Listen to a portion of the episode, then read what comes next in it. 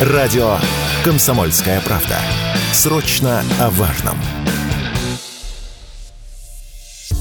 До 7 миллионов пользователей могут потерять свои мобильные номера в августе. Роскомнадзор начал требовать от операторов связи блокировать абонентов, у которых указаны неактуальные персональные данные.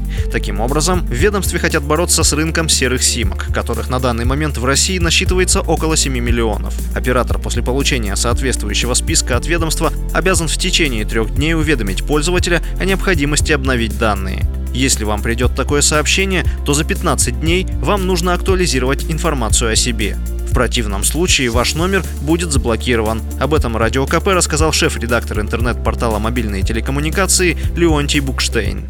Вы получите пламенный привет от оператора, который мягко предложит вам внести свои паспортные данные. Если вы на это не отреагируете, карту отключат. Но если вы играете с э, оператором, а через него с государством в рулетку, хочу, куплю и буду так себе пользовать, но это ваша проблема. Значит, вы ни законы не хотите соблюдать, ни себя не бережете. Если вы послушный гражданин, вы должны просто дать свои данные. Больше ничего, они никуда не поступят.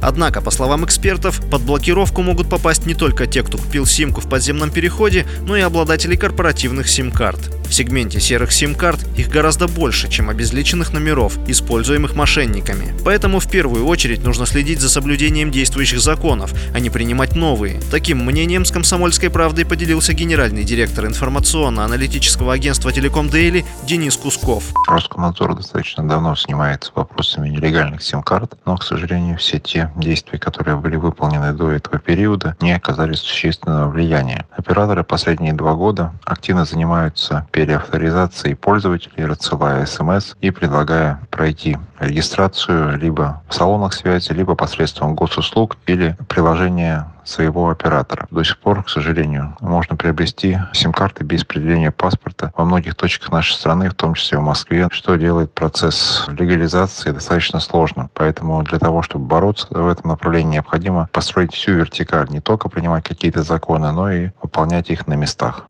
В 2021 году в России насчитывалось порядка 11 миллионов серых сим-карт.